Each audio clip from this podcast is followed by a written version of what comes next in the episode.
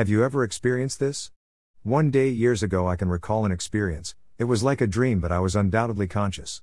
I could see many different planes of reality. It was best to be described as bubbles to alternate reality. However, I did not just see there were many, for I felt I was able to see every single difference in my life. Incredible turns of reality not to be described as anything but enchanting, but unfortunate fates too. Some bubbles did not contain anything and were empty. It was brief, and then I was whisked away to sleep only to wake the next day with a bright mood. Happy for my experience, and happy to tell my best friend at the time the crazy experience in which I was fated. I only hope to gain more insight.